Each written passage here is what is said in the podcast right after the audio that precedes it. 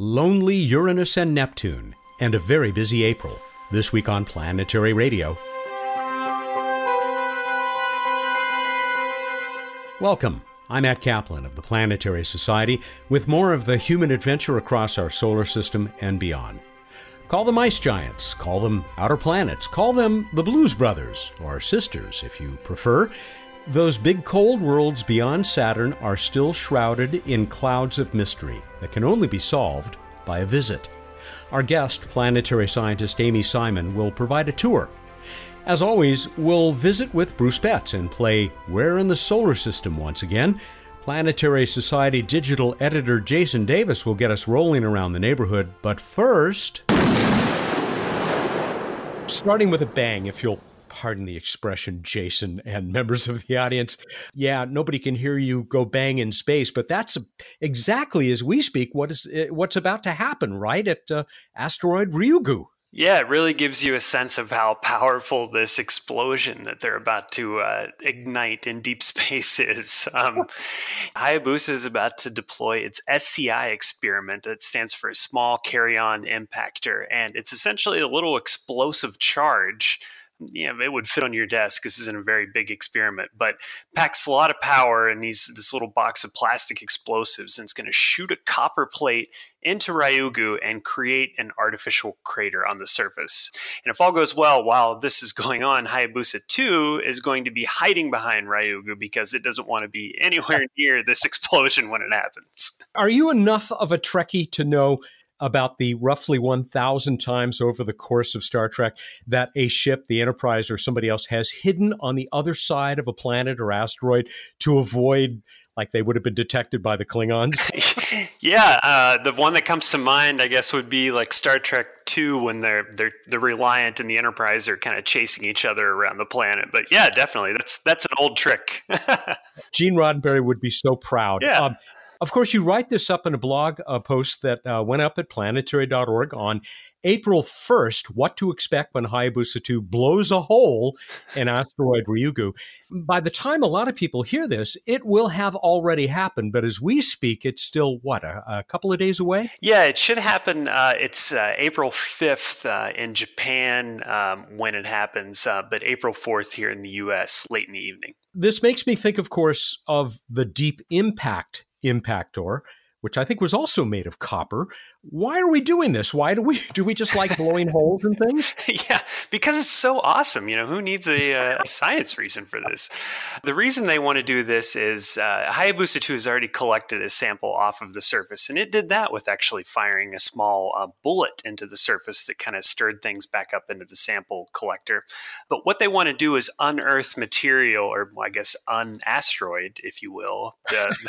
ah you want to uncover the material um, underneath the surface that hasn't been exposed to space because we know that over time things tend to weather in space mainly through cosmic rays and things are shifting around. We know this is these asteroids are kind of dynamic and things are shifting around. So they want to get a look at what's beneath just the very top layer of the surface and that's where the experiment comes in so, what's the idea? Then, will the spacecraft maneuver back over to take pictures, or perhaps even take another sample? Yeah, so it'll it'll wait for two weeks um, for kind of the debris to clear out. There's a chance that a few particles might briefly enter orbit around Ryugu before they either fall back down onto the asteroid or get pushed into space by sunlight. And after this two week period, they'll go back to their home position, come back in, take a closer look at the surface they'll decide at that point whether you know, if there are a lot of hazards where they created this crater. Um, if it looks relatively hazard free in a wide open spot, they'll come down and take another sample. If not, if the way that they created the crater uh, gives them some things they need to worry about when they're coming in for a touchdown, um, there's actually another spot they might collect from. So we won't know um, probably for another few weeks what their plan is going to be. Speaking of things to worry about, you have a very graphic demonstration of how different this asteroid looks than what was expected. I mean, you have a slider, it's sort of a before and after what they thought Ryugu might be and what it actually is, and it is dramatic. Yeah, yeah. They really thought it would be a relatively flat surface with a lot of regolith on top, you know, this fine powder like substance, kind of like the Apollo astronauts um, encountered on the moon. And it turns out that's just not the case. These asteroids are very boulder E, if for lack of a better term, which you know presented significant challenges when they're planning touchdowns or when they have to maneuver around some of these boulders because some are you know several meters uh, in diameter. Um, same thing's happening right now to OSIRIS REx as well. They anticipated a pretty flat surface where they could collect a sample, and now they're having to search very hard for a place that is is a lot more flat and powdery. Yeah, I remember Emily telling us just last week that that's exactly the case, that these two asteroids are surprisingly similar. And, and, we have such a small sample size at this point. So so few spacecraft have visited asteroids and near Earth asteroids. So you know they're learning a lot from these missions. The early science results. Um, actually, Emily just wrote a blog article about that that posted yesterday that just goes over some of the new science that came out from Ryugu. So they're they're learning a lot, and um, it's still a little unclear on how what all the processes and um, situations are that create these asteroid environments. Yeah, that blog post from Emily, its first science results from Hayabusa 2 mission, uh, stuff that she uh, heard at the uh, Lunar and Planetary Science Conference. She talked a little bit about uh, some of these results with us last week. That's also, as Jason said, an April 1 blog post at planetary.org. Before I let you go, Jason, there is another one that you posted on March 28th, and there's been news even since then about Beresheet, the little uh, Israeli lunar lander, which uh, is uh, preparing for its landing I guess so far so good. Right now, it's on its final Earth orbit, and this orbit actually will intersect with the area around the moon. So when it gets out there um, on Thursday, same day that, uh, by the way, that Hayabusa 2 is going to do all this cool stuff with the explosives, Beresheet will fire its engines and ease into lunar orbit at that time. And we just heard that they made a final trajectory correction. So all that's looking good. Um, once they get into lunar orbit, it'll be about a week before they actually uh, land. So a lot to look forward to. Yeah, a lot to look forward to in April. In fact, I'm going to spring another one on you in a moment. But uh, speaking of springs, you have a, a, video, one of several that have been captured by Beresheet. There's an awful lot going on in this one. Of course, there's no sound in space, but if there was a sound, it might sound like this. wow. Yeah. Yeah. I think it might sound like that. Yeah. Let people in on what we're talking about. Yeah. So um, there's a video we posted in the Beresheet blog that uh, shows its landing legs being deployed. It happens right after, or relatively soon after, the spacecraft comes off of the Falcon 9 rocket on launch day. So you can actually see the Falcon 9 upper stage still in the background, letting out little puffs from its thrusters. And then in the foreground, you see Beresheet's uh, the spacecraft deck, and all of a sudden, one of its legs just pops out and makes that noise, just like you played, except it doesn't. But I think if you could hear it, it would make it would sound like that. Maybe if you put your ear right up against the spacecraft uh, bus while it was doing that, you might hear something similar. Yeah. And then in the in the distant background, is uh, Beresheet's target, the moon. It, it's quite an image. Yeah, it's really cool that you can see the moon in that as well. They really got uh, lucky with all the angles on that shot. All right, here's that bonus bit the launch of a really big rocket, if all goes well, right? The Falcon Heavy is about to go on its second flight uh, as soon as this Sunday. So that'll be April 7th. So far, SpaceX is saying they're still on track, but um, um, that can always change. Anyway, the reason that uh, Planetary Society members would be interested is that uh, this is the same rocket that will carry LightSail. Not this launch, of course, but the very next Falcon Heavy will have LightSail on board. So we'll be watching this one carefully to uh, make sure everything goes as planned. Great update about a great month, Jason. Thanks very much. I'm sure we'll be talking again soon. Yeah, thanks, Matt. Jason Davis, digital editor for the Planetary Society and our embedded reporter with the LightSail project. So, uh, with any luck in the coming months, he'll have much more to say about that Planetary Society project.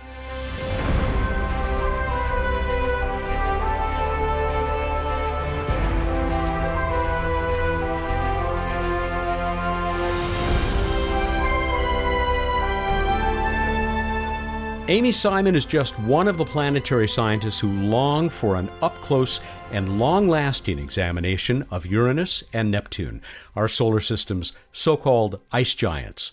More about that term in a few minutes. She uses Earth based telescopes and the Hubble to peer at these worlds that have only been visited once when Voyager 2 zoomed past in 1986 and 1989, respectively. Amy has had a hand in many robotic missions, including Cassini, OSIRIS REx, and the upcoming Lucy mission to Jupiter's Trojan asteroids. In 2014, she convened a workshop on the study of the ice giant planets. Her interest in them hasn't flagged, as I learned when she spoke to me from her office at the Goddard Space Flight Center in Maryland, where she is the senior scientist for planetary atmospheres research. Amy Simon, welcome to Planetary Radio. It's a delight to get you on the show for this conversation.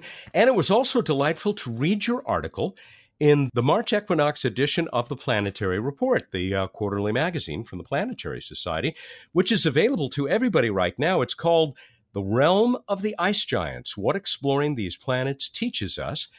And we're talking here about Uranus and Neptune, right? That's right. These are fascinating worlds, and they have come up many times in the past on our show. How come they get so little love in the planetary science, uh, at least the mission community? Yeah, those poor cold blue planets way out there in the solar system. um, you know, it's kind of interesting because I think even at the beginning of my career, we didn't pay a lot of attention to them because the Voyager 2 flybys had happened, but there was nothing going on out there. So all the hype was on Jupiter with the Galileo mission and then Saturn with the Cassini mission. And, and at some level, you know, we all had that idea of, of Uranus and Neptune frozen in our heads and, and forgot that, of course, all these planets are active and interesting planets. And I think just the fact we haven't had a mission out there, it's so hard to get out there, has kind of let us put them on the back burner and forget about them a little bit. They really have been. I mean, a lot of people say the same thing about Venus, that it, it, hasn't gotten the attention that it deserves, and I'll bet you agree with that. But we've heard from so many people that even though the telescopes based here on Earth and uh, the one in orbit that you're working with, which we'll get to, of course, the Hubble Space Telescope, they're doing fantastic work. There's, there's nothing like being there, is there? There really isn't. And there's quite a lot of things we can't do unless we're up close to the planets. Um, there's certain measurements we just can't make here on Earth with the atmosphere in the way, or in some cases, you know, measurements we have to physically make in the atmosphere of the planet we want to study. Going there, there's there's just no substitute.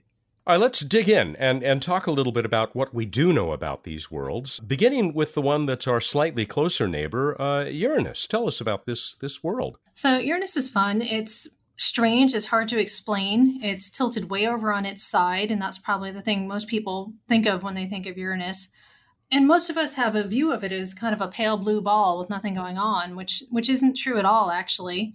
So we passed equinox on Uranus not that long ago, 2007. And since then, with the Hubble Space Telescope, with these high resolution ground based telescopes, we've been able to watch lots of small storms that pop up now and again in the atmosphere. But uh, also, it has actually quite an impressive polar cap where we see brightness where it's, it's much brighter as the seasons have changed on Uranus. So there's a lot we're learning even from the ground based telescopes. But otherwise, you know, we tend to have a view of it as very serene, quiet, not much going on. It doesn't give off much heat. It tends to give this impression of not being very active, but there actually is quite a bit going on in that atmosphere. How about around Uranus? Uh, what about its moons? So Uranus has a nice moon system, as all the giant planets do, and they're actually quite interesting as well. Um, they have they have fun names; they're all named for Shakespearean characters. But we have Ariel, which seems to have a lot of geological features on it that are indicative of a young surface or maybe activity at some point. Um, there's also Umbriel, which has a crater kind of near its pole that seems to have a ring of ice. And we didn't get a very good look at that with Voyager 2, but that's quite intriguing. You know, that's something we'd like to go back and look at much more closely. But it doesn't have any one big moon. So you don't have a Titan or a Triton at Uranus. So it has a bunch of smaller moons. Yeah, and I think you just gave the reason why my Shakespearean actress' uh, younger daughter uh, has made Uranus her, I believe it's her favorite planet. It's because of those wonderful moon names. Let's go a little bit farther out why is it that Neptune, quite a bit farther from the sun, seems to have more, at least visibly, going on than, than its neighbor Uranus? Yeah, Neptune's intriguing in its own way. So even with the Voyager 2 flyby, we had the great dark spot, so this raging storm. And when we looked a few years later with the Hubble Space Telescope, it was gone, which surprised us too, because we were used to the great red spot on Jupiter, which kind of sticks around. But we also see a lot of cloud activity, we see, I think, a little deeper into the atmosphere. We're not seeing quite as much of the overlying haze. So we, we see a little deeper, and maybe we can see a little more structure that way.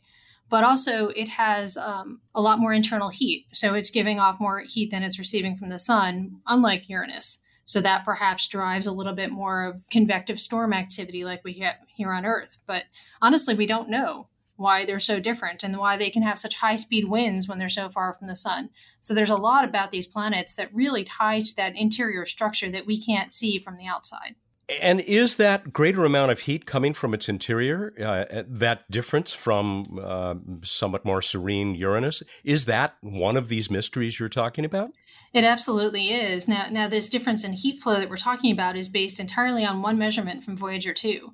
Hmm. So there's the possibility maybe that measurement had had something not correct in it, or there's something we missed.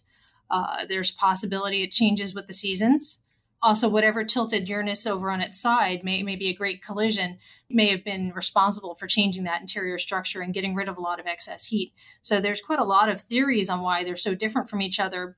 But honestly, until we can get there and make more measurements and actually get a bit more of a handle on their interior structure, we won't know. You just mentioned the other factor about this planet that I was about to bring up, which is that it's so out of step. I mean, it's it really is leaning on its side uh, compared to the other planets that are rotating basically along the plane of the solar system. Yeah, you know, between the two of them, they, they kind of cover the extremes of what we'd expect in planets out there. Uh, we have one that's tilted more or less about the same as the Earth, one that's way over on its side, one that has lots of internal heat, one that doesn't.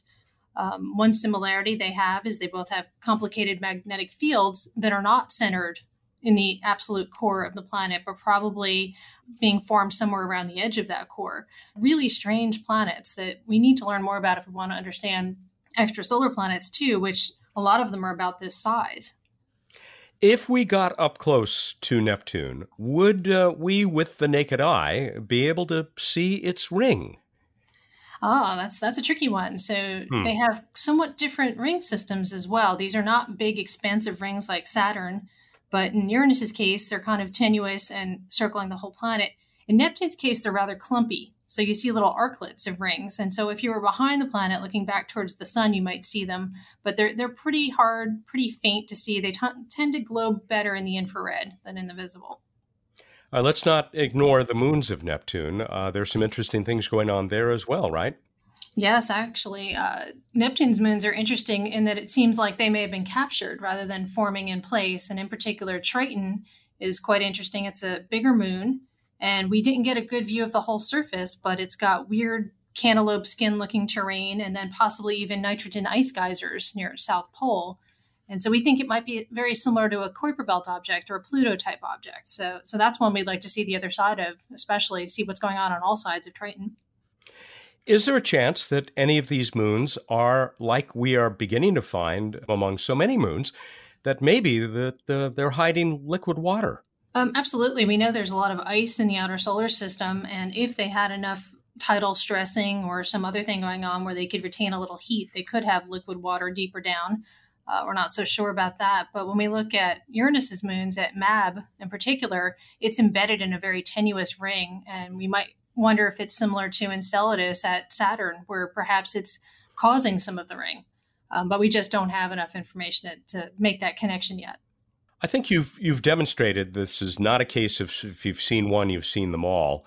And I think of all the other worlds, thousands of them now, that we're discovering across our section of the galaxy uh, with all the Kepler discoveries. And I think I just heard the other day that now we've got something like 4,000 confirmed exoplanets. I think I heard that over the weekend. A lot of these are what might be called ice giants. Yeah, I think most of the ones we've found so far are quite a bit closer to their parent star, So they're not going to be as cold as our Uranus and Neptune, but they're in that same size, that same mass class. And the fact that we're trying to understand an exoplanet when we're only seeing it basically as a wiggle in a light curve or maybe a single point, it's hard to piece together what that planet is like. And when we look at our own solar system, we essentially have resolved exoplanets. And so to have two planets that are so similar to all those exoplanets, but we know so little about, you know, it just begs for us to go back and learn more about them. Having these worlds so close to us, uh, the others are, we're not going to be visiting them anytime soon, any of these exoplanets we have the opportunity to learn from Uranus and Neptune and extrapolate that to worlds across the galaxy and perhaps across the universe. That's the key is understanding the diversity in our own solar system so that we can kind of put boundaries as we try to look at these other exoplanet systems. Before we go any further, I want to talk about this term ice giants. And I, it doesn't bother me, but it does bother a guy who's one of my favorite people on this planet, the science educator, Jeff Bennett, who wrote me a very thoughtful note about how he talks with kids. And when people mention the ice giants, Uranus and Neptune, kids tend to think of these as, oh, it's a ball of ice, it's just blue ice. Does that term bother you at all, or does it seem to describe these properly, or does does it ever give you any any concern? Well, you know, that's interesting. Actually, when the term first got coined, I really didn't like it either for that exact reason. These are not solid objects. Yeah. Um, but, you know, I think gas giant is also a bit of a mis- misnomer for all of our giant planets as well. So I prefer just giant planet if I have to. But I think they are a distinctly different class from Jupiter and Saturn. And that's kind of what started this in the first place when we talk to kids or anyone about Jupiter and Saturn, we say they're primarily made up of hydrogen and helium. And the difference with the ice giants is they have a much bigger amount of water and presumably ices. So there's a lot of ionic water and it's much colder, so a lot of things freeze out. But in both cases, you're talking about extended, thick, dense atmospheres. And so probably it'd be better to call them both fluid planets, but you know, that doesn't roll very well either. So I tend to personally think of them as gaseous but slushier. And again, it's not like you're really literally walking through slush on one of these planets, but they do have a higher content of water and it's not just hydrogen. And that that's kind of why we gave them these distinct classes. And I get the feeling that Ice Giant is so well established now, we're not going to be changing it. So we'll just have to be careful how we explain these in the future. What role might these worlds play in helping us understand how our how our solar system came to look the way it does? It's interesting to look at the evolution of how we think the solar system formed. Early models, everything pretty much formed in place. We had this big cloud of gas and, and maybe some rock as the sun was forming, and every planet just condensed in its own little orbit. But then we had to explain all these things that didn't fit in that model, including the fact that Uranus was over on its side and where our giant planets were. And so the models started to get fancier and fancier. And then when we looked at extrasolar planet systems where suddenly we had these giant planets very close to their parent stars, our current model started to fall apart again. Why didn't that happen here? Why didn't Jupiter just keep migrating in and sweep up all of the terrestrial planets? I think what we need to do is understand when and where each one of the giant planets formed because they all influence the other. And we think now that having a Saturn, having a Uranus, having a Neptune kept Jupiter from migrating in that far. And so without having the bunch of them, we wouldn't be here today. And so part of this key is understanding exactly when and where they were as they were forming and whether they moved around. So we owe these uh, big outer planets a big debt of, uh, of gratitude. Uh, there are people, though, who believe that Uranus and Neptune formed much closer to the sun, right? That's right. So some some models have them out farther, some have them closer in, and in most cases they do migrate around before they they hit their final positions. Let's talk about how a mission to these worlds, or at least one of the two of them, and my guess is you'd prefer to visit both. Of course. Um, um, how this might help us. We have a new generation of Earth based telescopes uh, about to come online. We talk about them on this show all the time. They're going to give us much better images uh, around the solar system as well as around the universe. And then, of course, Fingers crossed, the James Webb Space Telescope, while it seems to have receded again a little bit, we're all hoping that it's going to be in place soon, and I know they're going to do planetary observations with it. Uh, you already said it just doesn't compare. I mean, it's valuable data, but it doesn't compare to being able to send a mission out there. And these few data points that we have from Voyager 2, they just don't match up to what we would do if, let's say, we could send an orbiter to uh, one of these worlds and then have it move on someplace else, which I guess might be the ultimate dream. Yeah, absolutely. I think there's several key measurements that you just can't make here on Earth for a few reasons. So, the first is thinking about looking at these outer planets from Earth, we don't ever see the back side of them, the unilluminated side. And that's key for getting those thermal measurements for understanding how much heat they're giving off. So, that's number one. Um, number two is that we'd like to get in there and really explore their magnetic fields, understand where they are centered, whether they're varying around. And you can only do that if you're in orbit. And by the same token, gravity measurements. Gravity tells us quite a lot about its interior structure, how big a core is, whether it has layers and so on. To do that, you have to get actually very close, do very close passes, uh, similar to what Juno is doing at Jupiter. But then lastly, you know, you really want to be able to teach that atmosphere. And that's key for a number of reasons. And the first is that when we're trying to understand when and where these planets formed, how old they are, we need to measure the noble gases. And the noble gases are one of those few things that have no spectral signature whatsoever because they're so stable. Mm-hmm. And so the only way to do it is to literally measure them directly. And so a key to either of these missions to either planet would be having an atmospheric probe that can get those noble gases. And then the other thing they can potentially do is measure how things vary as you're descending down into the atmosphere, how the winds vary, how the temperature varies, and how the composition varies. And so those are things you just can't do when you're sitting back remote, no matter how good your telescope is. And so those are the sorts of things we'd like to measure in a mission to one of those planets. So you would want to do what Galileo and Cassini both did uh, pretty successfully and, and send those probes down and, and taste those uh, atmospheres. Absolutely. You know, we seem to be talking about planetary atmospheres a lot on this show lately, which must please you because that's what you do for a living. It is. I've been studying all four of the giant planet atmospheres now for quite a long time. How do you make use of the Hubble Space Telescope to, to conduct this work? I mean, I note that you lead something called the Hubble Space Telescope Outer Planet Atmospheres Legacy Program. Why legacy? Legacy because Hubble's been around for quite a long time. And as we started to piece together observations over the years, primarily actually of Jupiter, we always had big gaps in our data set. And then when we looked at to Saturn or Uranus or Neptune, we had very little data at all. So one of the things we proposed to do was a legacy of Hubble, study these planets on a yearly basis, almost turning Hubble into a weather satellite huh. and getting this frequent look at each of those planets, looking at the clouds, how the storms are changing, the colors, the winds, to build up a timeline of how these planets vary over time because they all have unique seasons. And it was something we just couldn't do up until now. And so a primary goal of Opal was absolutely just monitoring those planets every single year. So, this is exactly what Linda Spilker used to tell us about why it was so valuable that Cassini was active at Saturn for so long, because you got to see a substantial portion of the Saturnian year just like this, right? For these even farther away worlds.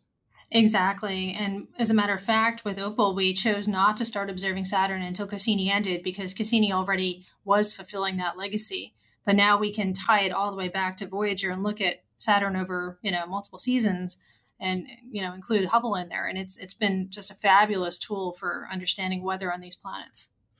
What about the new generation of telescopes? Are you looking forward to these which with as much anticipation as as a lot of people we talk to? Oh, definitely. I'm for one thing, some of them now are getting the adaptive optics to the point they work in the visible, and that's going to be key for getting these high resolution observations that we can only do with Hubble. It's still not going to surpass Hubble in that we can't look in the ultraviolet because the atmosphere blocks that. But I think these telescopes are just going to be fabulous for letting us monitor events we don't expect. You know, when an amateur reports that they've seen a fireball on Jupiter or Saturn, right now it takes a lot of lead time to turn around and use a Hubble or something like that. So having a telescope on the ground that actually has the resolution to go back and investigate is just going to be so vital to understanding how things change. Are you and other outer outer planet specialists going to be fighting for time uh, on the James Webb Space Telescope? Of course we are, but it's it's a friendly fight. of course. What's the outlook for a mission to uh, this this faraway portion of the uh, of the solar system? I know you worked on at least one mission concept. Is there anything currently in the works? Sure. So our last planetary decadal survey, which is where scientists basically sit down and lay out the science priorities for the next 10 years. The next big flagship after uh, Mars sample return and Europa is to an ice giant. But to do that still requires getting a new start, getting the finances to do this. And so in the meantime, we've continued to do the studies. What could you do with a flyby mission? What could you do with an orbiter mission? Should it be Uranus? Should it be Neptune? Can we do both? Um, you know, these are all key questions the community has. And I think there's a lot of interest right now. A lot of people are starting to seriously study what we should be doing. It's just going to depend on timing. But, you know, we'd like to get that launched in the late 2020s so we could potentially take advantage of a Jupiter gravity assist. Either way, you know, we can get out there with the technology we have now. Is this going to take a big flagship mission like Cassini or, or Voyager, uh, for that matter, or uh, is it envisioned that it might be done at one of the lower levels, a Discovery or New Frontiers mission? You know, we've looked into those options. They're challenging, certainly. And in my own perspective, just speaking from my science, we want to have, if we're going to get out there, we want to make sure we can put everything on there that we need to do it right. And that becomes the challenge under a smaller cost cap. But, you know, I, there's a lot of smart people out there, a lot of innovative ideas. So we're looking into different ways to do it that combine a lot of science objectives and can get us out there and, and you know, a reasonable time. So I, I'm not giving up hope, but, you know, we'll see.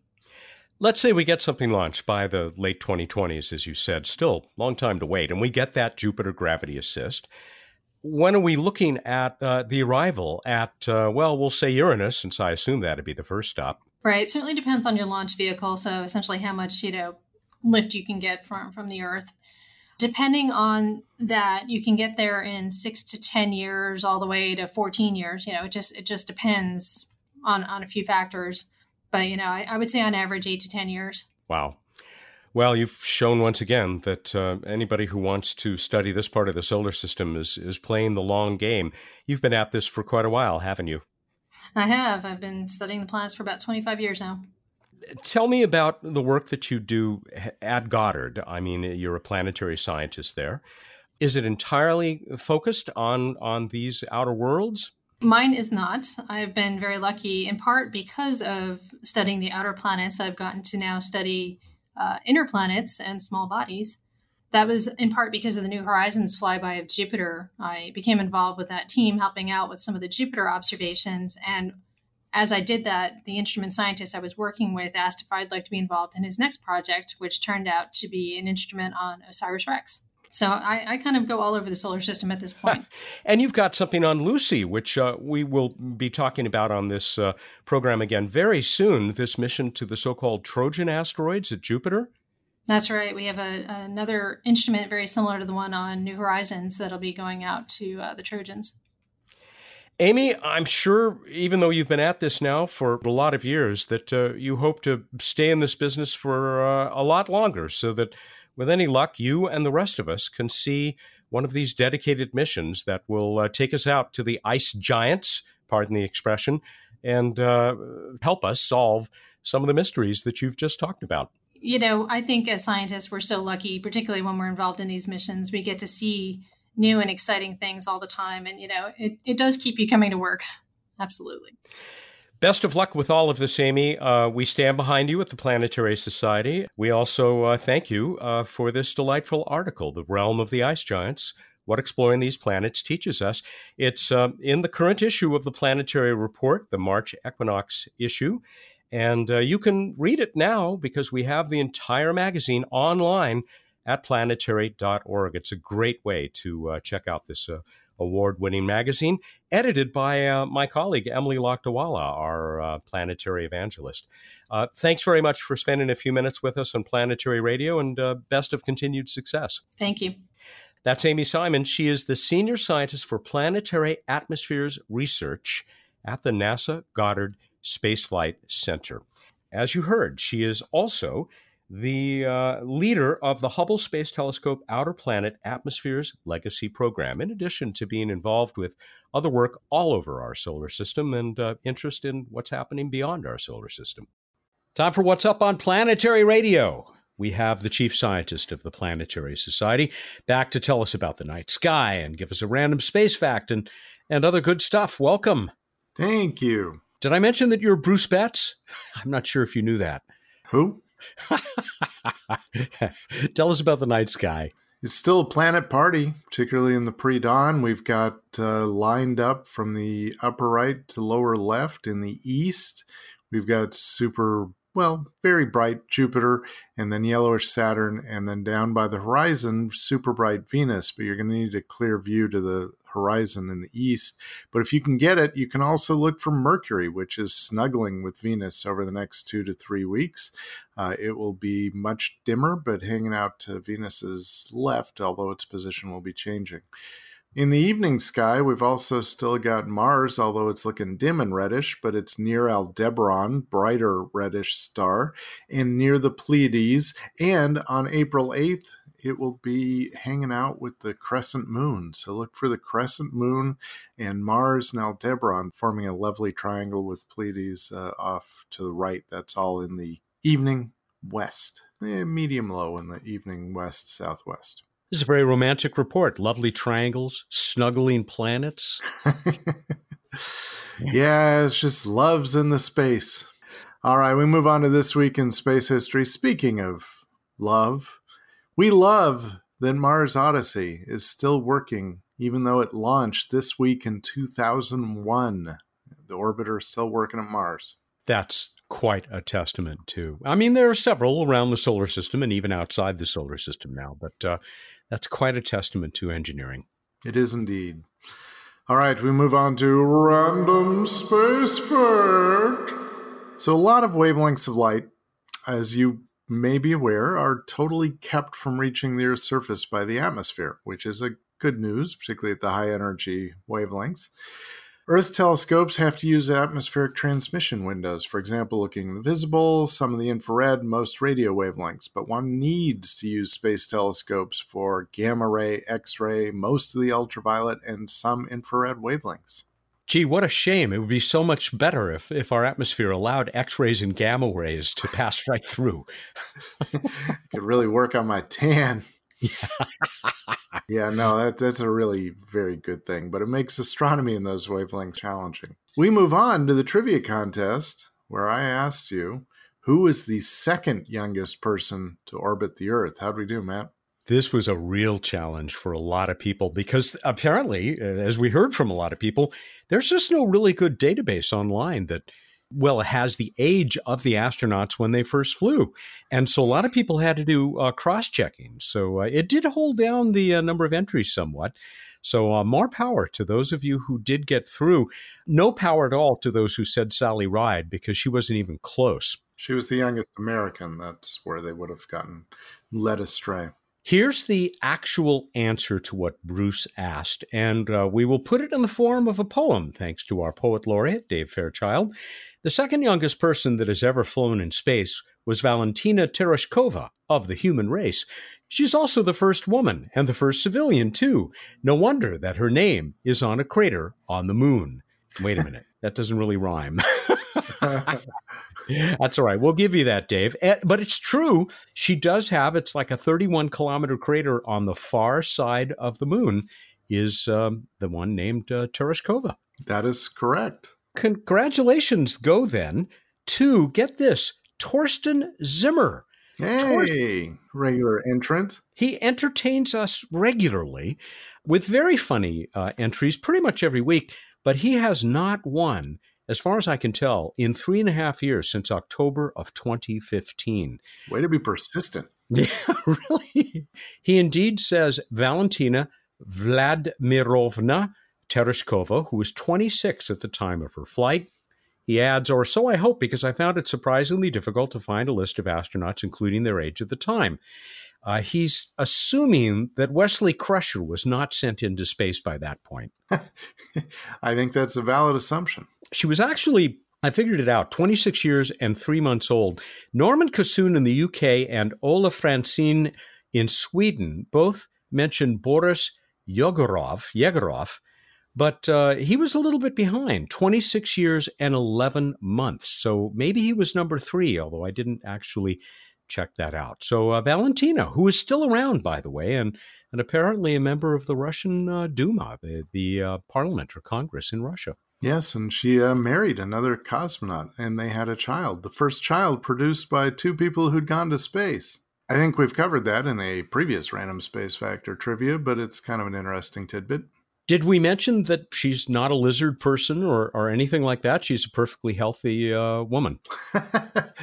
no, I, I don't think we mentioned that, but now we have.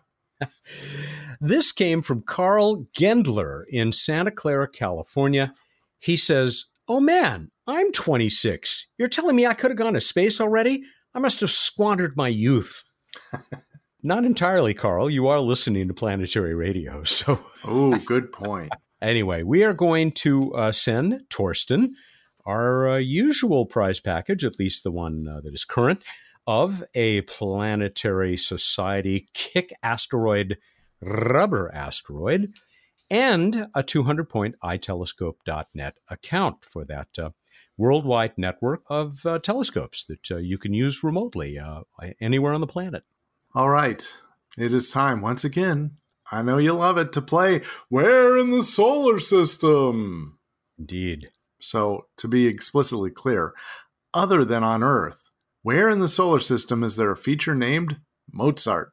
Go to planetary.org slash radio contest. A feature named Mozart, not on Earth, implying that there is one on Earth, which I will now have to look up. You heard him, you heard the man. You have until the 10th, that'd be Wednesday, April 10, 2019, at 8 a.m. Pacific time, to get us the answer. We will award somebody a 200 point itelescope.net account and a kick asteroid rubber asteroid. All right, everybody, go out there, look up in the night sky, and think about since there are insects named bees, should there be insects named C's and D's, E's? Thank you, and good night. Well, there's candy named C's. Anyway, he's Bruce Betts. He's the uh, chief scientist of the Planetary Society who joins us every week here for What's Up? Hardware Con arrives in California's Silicon Valley April 17 and 18. I'll be there to moderate a great panel called Opportunities to Innovate in the New Frontier of Space Tech. Be sure to say hi if you attend. We've got a discount link on this week's show page at planetary.org/radio. Planetary Radio is produced by the Planetary Society in Pasadena, California, and is made possible by its planet passionate members.